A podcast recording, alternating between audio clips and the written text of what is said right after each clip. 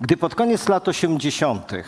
odkryto związek chemiczny fluoksetynę, którą na pewno wielu z nas zna, pod zupełnie inną nazwą handlową, Prozak, myślano, że odkryto taki cudowny lek na depresję i wiele innych schorzeń psychicznych. Zaczęto ją stosować niemalże we wszystkim. Rozpisywano się o jego dobroczynnym wpływie, powstało wiele monografii, powieści na temat prozaku. Ale po czasie okazało się, że prozak wcale nie jest takim cudownym panaceum na psychiczne niedomagania. Znowu przyszło rozczarowanie. Z kolei w latach 90. odkryto inny związek chemiczny, sildenafil. Odkryto badając leki na krążenie. Lek był stosowany w nadciśnieniu płucnym, ale my znamy go zupełnie pod inną nazwą. Znamy to jako niebieską pigułkę zwaną Viagrą. Świat oszalał na punkcie Viagry, bo myślano, że z jej pomocą można poradzić sobie z wszelkimi męskimi problemami seksualnymi. I znowu po czasie okazało się, że Viagra wcale nie jest takim cudownym lekiem na męskie bolączki. Po prostu żyjemy w świecie, w którym oczekujemy szybkich, prostych, tanich rozwiązań na wszelkie nasze słabości. Także w wymiarze życia chrześcijańskiego. Czasami marzymy o takich cudownych pigułkach po zażyciu, których byśmy stawali się wspaniałymi, dojrzałymi duchowo, silnymi wierze chrześcijanami. Ale jasno sobie musimy powiedzieć, że takich tabletek nie ma i nie będzie. Czasami może po LSD niektórym na chwilę przychodzi taka omnipotencja, ale ta chwila naprawdę trwa krótko i przychodzi jeszcze większe rozczarowanie. Dzisiaj chcę w ramach cyklu Życie po zmartwychwstaniu mówić o przemianie, a w zasadzie o kilku przemianach, które przychodzą do naszego życia jako skutek śmierci i zmartwychwstania Pana Jezusa Chrystusa. I chciałbym, żebyśmy spojrzeli na dzieło krzyża na początku przez dwa fragmenty listu apostoła Pawła do Kolosan. Pierwszy fragment, y, drugi rozdział od 13 do 15 wersetu. Czytamy. Was, martwych z powodu upadków i nieobrzezanych we własnej cielesności, razem z Nim, czyli z Chrystusem, ożywił, darując nam wszystkie upadki. On umorzył nasze długi całą listę niespełnionych zobowiązań, skończył z nimi, gdy przygwoździł je do krzyża i na tym krzyżu rozbroił zwierzchności oraz władze, publicznie je obnażył i powlókł w triumfalnym pochodzie. Śmierć Chrystusa na krzyżu, Jego zmartwychwstanie przynosi niezwykłą wiadomość do każdego człowieka, że dług człowieka został spłacony – Bóg umorzył wszelkie nasze zobowiązania. Drugi fragment to list do Kolosan, pierwszy rozdział od 19 do 22 wersetu. Ponieważ upodobał sobie Bóg, żeby w nim zamieszkała cała pełnia boskości i żeby przez niego wszystko, co jest na ziemi i na niebie, pojednało się z nim dzięki przywróceniu pokoju przez krew krzyża jego i was, którzy niegdyś byliście mu obcymi, wrogo usposobionymi, a uczynki wasze złe były, teraz pojednał w jego ziemskim ciele przez śmierć, aby was stawić przed obliczem swoim jako świętych, niepokalanych i nienagannych, jeśli tylko wytrwacie w wierze opartej na Ewangelii. Pojednani z Bogiem przez krew krzyża, bo Chrystus przelał swoją świętą krew. W liście do Rzymian 8:1 czytamy: Teraz zatem nie ma żadnego potępienia dla tych, którzy są w Chrystusie Jezusie. To jest niezwykłe doświadczenie, niezwykła informacja, niezwykła wiadomość. Nie ma żadnego potępienia dla tych, którzy są w Chrystusie. to dzieło przynosi niezwykły przełom do naszego życia. Bo będąc duchowo martwi z powodu swoich grzechów, ożywamy duchowo.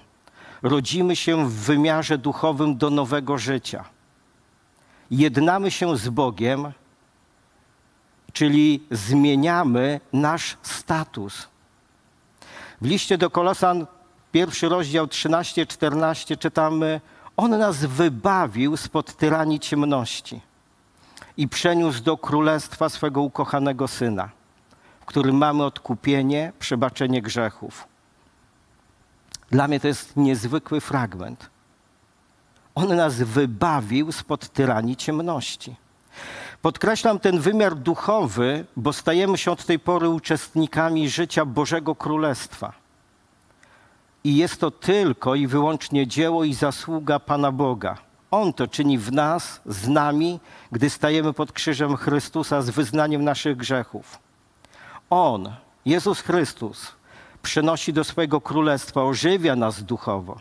Stajemy się Jego dziećmi, uratowanymi dzięki Jego łasce. I trzeba to jasno, wyraźnie podkreślać, że to nie jest nasza zasługa. To nie jest żaden nasz wysiłek. To jest moc zmartwychwstałego Chrystusa, moc krzyża. Dzieło Boga w naszym życiu, bo to On nas ożywia duchowo. Rodzimy się do nowego życia w Nim, pod Jego kierownictwem. To moc krzyża, moc przylanej krwi zmywa wszelki grzech. Przynosi wolność od duchowej śmierci, od szeroko rozumianego grzechu. I nowe życie staje się rzeczywistością. Ale to jest ta pierwsza przemiana. Nasz duch ożywa w Bogu do duchowego życia. Wcześniej Słowo Boże mówi, że każdy z nas był duchowo martwy z powodu swoich grzechów, ale w nim ożywamy w duchu. Ale ta przemiana zapoczątkowuje coś niezwykłego. Kolejną przemianę w wymiarze naszego życia ziemskiego, a w zasadzie taki ciąg kolejnych przemian. Bo chodzi o przemianę naszego serca, naszego umysłu, naszego charakteru, naszych postaw życiowych, o przemianę naszych zachowań, nawyków, czyli można by powiedzieć całego naszego życia, naszej duszy. I tak jak w pierwszym przypadku tej przemiany duchowej, która jest niezależna jakby od nas, my musimy tylko stanąć pod krzyżem z pragnieniem bycia w relacji z Bogiem. On automatycznie przenosi, bo to jest Jego dzieło, Jego zasługa. Ta przemiana duszewna już nie jest automatyczna. Tutaj w tej przemianie Bóg nie zrobi tego za nas. I myślę, że bardzo często mylimy te dwie przemiany i oczekujemy od Boga, Boże, zmień mój charakter, zmień moje nawyki. Tutaj nie ma takiej niebieskiej, cudownej pigułki, czy nie ma prozaku na duszewną przemianę. Ale też jasno trzeba sobie podkreślić, że jednocześnie my tego nie potrafimy uczynić sami, o własnych siłach. To jest taka kooperatywa, nasza współpraca z Panem Bogiem, Jego współdziałanie z nami. I ta druga przemiana rozciąga się na całe nasze dalsze życie. Apostoł Paweł mówi o przeoblekaniu się w Chrystusa, o dorastaniu w wierze do doskonałości, do pełni w Nim. W tej przemianie, jak apostoł Paweł w liście do Efezjan napisał, chodzi o to, by zedrzeć wszystkie stare, zgubne nasze nawyki, zachowania, rozprawić się ze swoimi rządzami, by nie mieć już po prostu własnej sprawiedliwości, na której będziemy opierali swoje życie. Metanoja, bo tak brzmi po grecku ta przemiana umysłu, przemiana serca, ma bardzo taki praktyczny wymiar. Apostoł Paweł lapidarnie to ujął, mówiąc: Kto kradnie, niech kraść przestanie. Kto cudzołoży, niech przestanie cudzołożyć. Kto się obiada, niech przestanie nadmiernie jeść. Kto plotkuje i obmawia, niech zaprzestanie tego. A kto się upija, niech przestanie doprowadzać się do stanu nietrzeźwości. Metanoja to po prostu zwrot w przeciwną stronę wobec tej, którą szliśmy do tej pory. Mówiąc językiem matematycznym, taka zmiana o 180 stopni. W liście do Kolosan, w trzecim rozdziale, piąty werset czytamy: Zadajcie zatem śmierć temu, co w członkach ziemskie. Apostoł Paweł nie mówi, że to Bóg za nas zada śmierć. My mamy to zrobić. Zadajcie zatem śmierć temu, co w członkach ziemskie. Mam na myśli rozwiązłość, nieczystość, zmysłowość, złe pragnienia i zachłanność równoznaczną z bałwochwalstwem. A dalej ósmy i dziewiąty werset czytamy. Teraz jednak odrzućcie to wszystko. Co mamy odrzucić? Gniew, porywczość, złość, oszczerstwo, obraźliwe wypowiedzi. Przestańcie się też nawzajem okłamywać, skoro zdarliście z siebie starego człowieka wraz z jego postępowaniem. A już we wspomnianym liście do Efezjan 4 rozdział 22-24 czytamy Wiecie, że macie zedrzeć z siebie starego człowieka, który hołdował dawnemu sposobowi życia i którego niszczyły zwodnicze żądze. Zamiast tego macie poddawać się odnowie w duchu waszego umysłu i oblec się w nowego człowieka stworzonego według Boga w sprawiedliwości i świętości prawdy. I w przemianie tej nie chodzi o to, że teraz będziemy biegali do kościoła, że będziemy klęczeli pod krzyżem i odmawiali długie modlitwy. Nie chodzi o uczynienie człowieka niereligijnego człowiekiem religijnym. W przemianie chodzi o coś zupełnie innego. Chodzi o nasze serce, nasz umysł, naszego wewnętrznego człowieka, który wcześniej po prostu żył dla siebie, daleko od Boga. A teraz, teraz pragnie we wszystkim podobać się Bogu. Pan Jezus powiedział, że z serca człowieka pochodzi wszelkie zło, wszelka porządliwość, nieczystość. W metanoi chodzi o przemianę umysłu przez odnowienie, abyśmy umieli rozróżniać, abyśmy byli świadomi, trzeźwi. W liście do Rzymian 12, 12 werset czytamy: Nie podporządkowujcie się już wzorcom tego wieku. Niech was przeobraża nowy sposób myślenia, abyście potrafili rozpoznać, co jest wolą Bożą co dobre, przyjemne i doskonałe. I to nie jest nowe nauczanie, które głosił Chrystus i apostołowie. To jest nauczanie zakorzenione w Starym Testamencie, a właściwie Boży głos do człowieka od początku stworzenia. W Psalmie 51, 12 werset czytamy modlitwę psalmisty. Serce czyste stwórz we mnie, o Boże, a ducha prawego odnów. Prorok Ezechiel mówi o sercu mięsistym. 36, 26 werset. Dam wam serca nowe, nowego ducha włożę w wasze wnętrze, usunę z was serce kamienne, a dam wam serce mięsiste. Nawiasem mówiąc, serce jako organ to jest samo mięso, porządne mięso.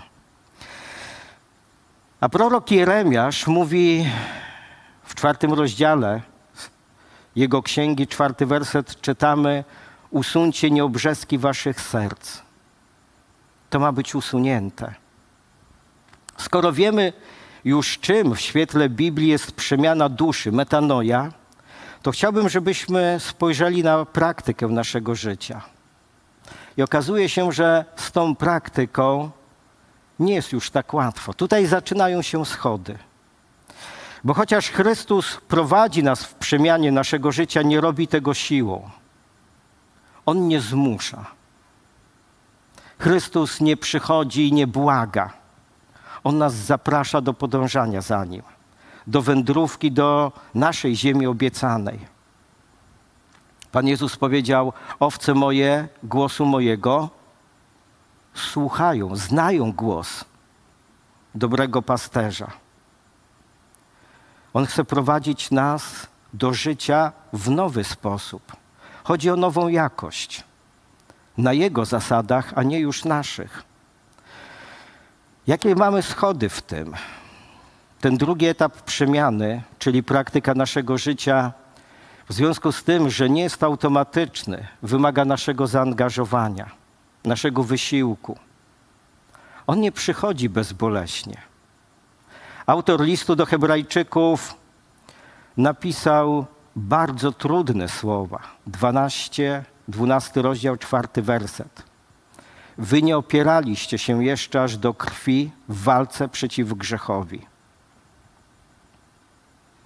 Ta przemiana wymaga zapierania się aż do krwi, zdzierania ze swego życia warstwa po warstwie tego, co po prostu nas gubi. Człowiek narodzony do nowego życia, narodzony do duchowej przemiany jest, Słowo Boże mówi, niemowlęciem w wierze. A niemowlę ma to do siebie, że rządzi nim jeszcze ciało. Wielu z nas przeszło ten etap wychowywania dzieci, uczestnictwa w jego niemowlęcym życiu. Niemowlę jest mocno cielesne. Mówiąc kolokwialnie, robi kupę tam, gdzie chce, tak jak dyktuje ciało, bo ciało rządzi na tym etapie życia. Ale niemowlę wyrasta z tego, uczy się panowania nad ciałem. I to ma zadziać się także w wymiarze naszej duszy. Jako niemowlęta w wierze jesteśmy powołani do wzrostu, do zmiany, do zapanowania nad tym, co cielesne. By to nie ciało decydowało o naszym życiu. Byśmy nie byli ciągle dziećmi kierowanymi przez to, co cielesne. Apostoł Paweł chce dobra w naszym życiu i mówi: skończcie z tą cielesnością. Nie bądźcie niemowlętami w wierze, cielesnymi chrześcijanami abyście byli przemieniani nieustannie przez swój umysł. To jest wasze powołanie. Abyście zdzierali nieustannie starego człowieka. Bo starego człowieka gubią zwodnicze, zmysłowe żądze. Macie wzrastać w nowego, duchowego. Chodzi po prostu o to, by wydobyć z nas to, co włożył do, naszy, do naszego życia Pan Bóg. Całe to bogactwo Jego darów i talentów, bo On to włożył do życia każdego człowieka. I przemiana ta to zadanie każdego, kto chce podążać za Chrystusem. Wymaga wysiłku, krzyżowania tego, co grzeszne. To pragnienie rozwoju, by poddawać siebie samego w posłuszeństwo Bogu, kierować się tym, co Boże. I z jednej strony to trudne zadanie, Czasami ktoś myśli, to jest ponad moje siły. Ale tak nie jest. Bo gdy kocham i pragnę relacji z Bogiem, wyzwanie to nie jest już ciężarem. To tak jak w relacji między dwojgiem osób, gdy przychodzi zakochanie, wszelkie działania dla nas nie są ciężarem, bo kieruje nami miłość. Mogę wciąż się zmagać, może być mi ciężko, ale pragnę, kocham i dlatego chcę zmieniać siebie. I najważniejsza kwestia, w tej przemianie nie jestem sam. Nie jestem skazany tylko na siebie w tej walce aż do krwi przeciwko grzechowi. Pan Bóg tego za nas nie zrobi. On w tym procesie z nami jest, wspiera nas, podnosi, gdy upadamy, pociesza. Ale jasno, musimy sobie postawić sprawę, że to są wciąż nasze wybory, to są wciąż nasze decyzje. To jest nasza praca, nasze poddawanie się pod prowadzenie Słowem Bożym, liczenie się z tym, co jest wolą Bożą, a nie co jest nasze. Po prostu nasze prawdy, nie wiem jak wspaniałe by były, poddajemy Bogu, bo On jest jedyną prawdą. I powiem uczciwie, że na tym polu nieraz przegrywamy. To nie jest takie łatwe. Często wolimy te nasze prawdy, bo one są nam bliskie, znane. Jesteśmy do nich przyzwyczajeni, do swojego egoizmu, do swojego wygodnictwa, do swoich upodobań, bo wiem o tym, ze swojego życia. W tym roku mija 40 lat, odkąd podjąłem decyzję, by podążać za Chrystusem. Kawał czasu. Ale wciąż muszę rozprawiać się ze swoimi celami, planami, ambicjami, oczekiwaniami. Z tym wszystkim, co jeszcze nie poddałem Bogu, czego nie poddałem Bogu. Wiecie, ta druga przemiana to walka starego naszego ja, tego cielesnego, niepoddanego Bogu z tym nowym ja. Tym ja, które pragnie podobać się Bogu. I które ja będzie zwyciężało. I odpowiedź jest w zasadzie prosta. To, które będziemy karmili, to, które będziemy pielęgnowali poprzez nasze codzienne wybory. I to jest pytanie do każdego z nas. Gdzie jesteśmy w tej drodze przemiany?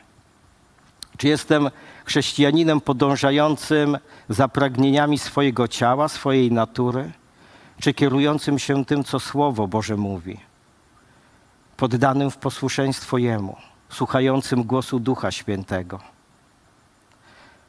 I to jest dobra wiadomość, że w tej przemianie, naszego serca, umysłu, charakteru towarzyszy nam doradca, pocieszyciel, wspierający, pomagający w naszych słabościach parakletos, Duch Święty. On nikogo nie zostawia, ale jest cichy, delikatny, łagodny. Łatwo zatwardzić swoje serce na jego głos. Ale podobają nam się bohaterowie wiary. Myślę, że lubimy ludzi mocnych, którzy coś osiągnęli, stali się z jakiegoś powodu znani. Ale gdy czytamy ich historię życia, widzimy, że zadziało się to znacznym wysiłkiem. Musieli włożyć duży koszt, by osiągnąć to, co zdobyli. Bo rzeczy cenne zawsze kosztują. Coś, co kosztuje nas niewiele, nie ma większej wartości. I tak jak w świecie materialnym funkcjonuje ta zasada, podobnie jest w świecie duchowym. W drugim liście do Tymoteusza apostoł Paweł napisał, że aby stać się naczyniem przeznaczonym do celów zaszczytnych, trzeba wyrzec się tego, co pospolite. Wyrzec się. Pan Bóg za nas tego nie zrobi. A zablokowanie tego wyrzekania się, tego procesu przemiany powoduje ugrzęźnięcie na jakimś etapie. Prowadzi po prostu do takiej martwoty duchowej, do bycia dzieckiem, którym miotają emocje i lada powiew jakiejś nauki, który ma pozory pobożności. Apostoł Paweł tak napisał w swoim liście do Efezjan 4:14. I mówienie o sobie, że taki już jestem, a doskonale to znam Nieraz słyszę takie słowa, po prostu taki jestem. To inaczej mówiąc, to jest takie zamykanie siebie w klatce swoich nawyków. Tak jakby Bóg nie miał mocy. To, że taki jesteś, to nie koniec. Bo pytanie, jakim Bóg chce Ciebie mieć, jakim chce Ciebie widzieć.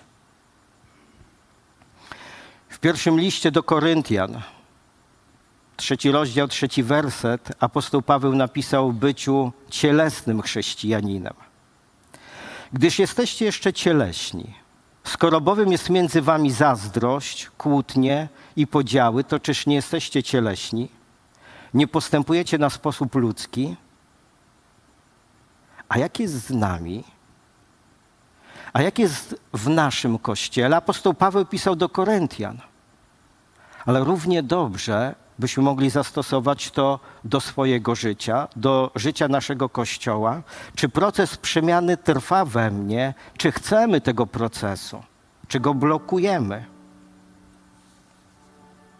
Wszelkie weryfikacje zawsze będą nas kosztowały. I chcę na to umieranie dla siebie. A jednocześnie, jeśli żyjemy z Nim, i naszym pragnieniem jest, by podobać się Jemu, by szukać tego, co ma wartość w Jego oczach, to cena, którą każdy z nas za to zapłaci, nie ma decydującego znaczenia. Na ile jesteśmy gotowi, by położyć przed Bogiem swoje życie? By wydobyć z nas blask Chrystusa, przemiana jest konieczna. Bez metanoi nie da się. I tak jak obrabia się surowy diament, by wydobyć blask brylantu, tak samo chodzi o rozwój naszych talentów i darów, które umieścił w nas Bóg. One po prostu mogą leżeć w naszym życiu zakopane jak talent z przypowieści, bezużytecznie, nie wnosić wielkiej wartości. Chociaż możemy być niezwykle obdarowani. Ale Pan Bóg zaplanował to w inny sposób. Jego pragnieniem jest, byśmy byli naczyniami użytecznymi, przeznaczonymi do celów zaszczytnych. A bez przemiany, bez tego oszlifowania nie stanie się to. A szlifowanie to ścieranie. To takie zdzielanie matowej warstwy brudu naszych grzechów, chropowatej warstwy życia niepoddanego Bogu. I na tyle Pan Bóg będzie mógł każdego z nas używać w swoim królestwie, na ile się Jemu poddamy, na ile umrzemy dla siebie, dla swojego komfortu, dla swojego egoizmu, lenistwa, cwaniactwa, dla swojego strachu. Pamiętam jedne z pierwszych takich naszych wspólnych decyzji małżeńskich, takiego umierania dla siebie, mojej żony i moje. Decyzję, czy jesteśmy gotowi zostawić dla budowania Bożego Królestwa dotychczasowe swoje życie. Pamiętam jeden wieczór w 1988 roku, kiedy w dosyć surowym pokoju jeszcze ona, jeżdżąca po świecie z orkiestrą filharmonii oboistka, ja młody, byłem młody, tak, lekarz pracujący w szpitalu, w przychodni, w pogotowiu i wtedy zadaliśmy sobie to pytanie, czy jesteśmy gotowi umrzeć dla naszych ambicji, dla kariery, dla statusu materialnego, dla własnych planów. To nie były łatwe decyzje. To było pytanie, czy za taką służbę dla Bożego Królestwa jesteśmy gotowi zapłacić cenę, zrezygnować ze swego dotychczasowego życia, pójść w nieznane, pójść w taką niewiadomą przestrzeń i za czym? Za jakimś głosem Bożym, Bożego powołania? I uczciwie mogę powiedzieć, że życie potem nieraz porządnie nas przetestowało.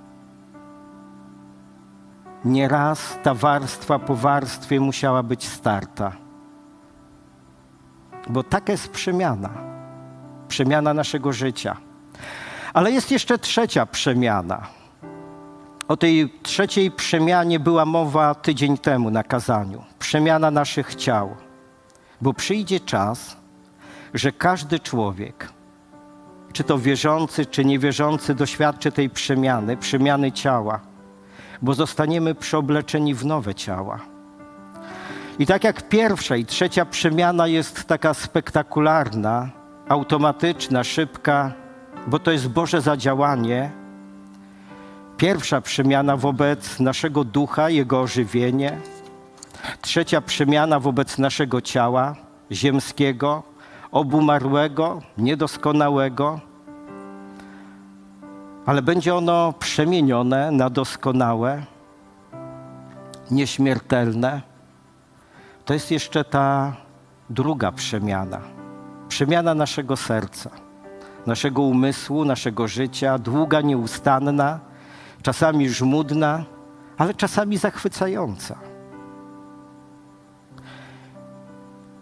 I doskonale wiem, że nie dostaniemy na tę przemianę żadnej cudownej pigułki.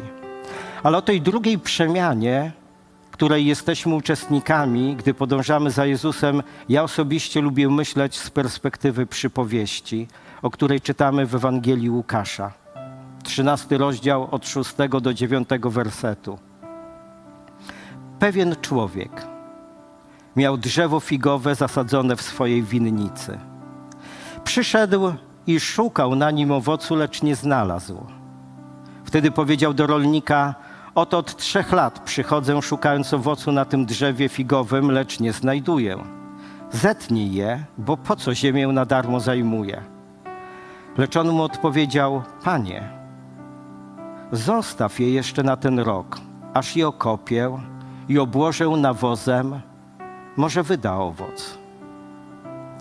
Ja osobiście biorę morał z tej przypowieści taki, że każdy z nas, i ja i ty, często będziemy potrzebowali takiego Bożego okopania, Bożego obłożenia nawozem, bo Bóg ma pragnienie, byśmy w końcu wydawali owoce godne Jego.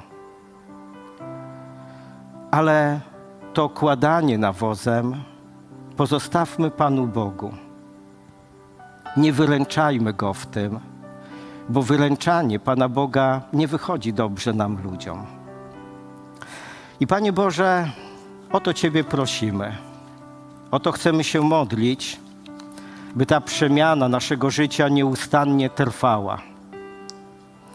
Chcemy, Panie, prosić Ciebie, abyś to Ty był tym arcypasterzem, tym, który nas przeprowadza, prowadzi, a my byśmy podążali za Tobą. Nie zatwardzali swoich serc, ale podążali za głosem pasterza. Bo Ty chcesz, aby Twoja chwała płynęła przez życie Twoich dzieci, przez życie każdego z nas. I Panie, błogosław nas w tym. Błogosław nas w tym. Amen.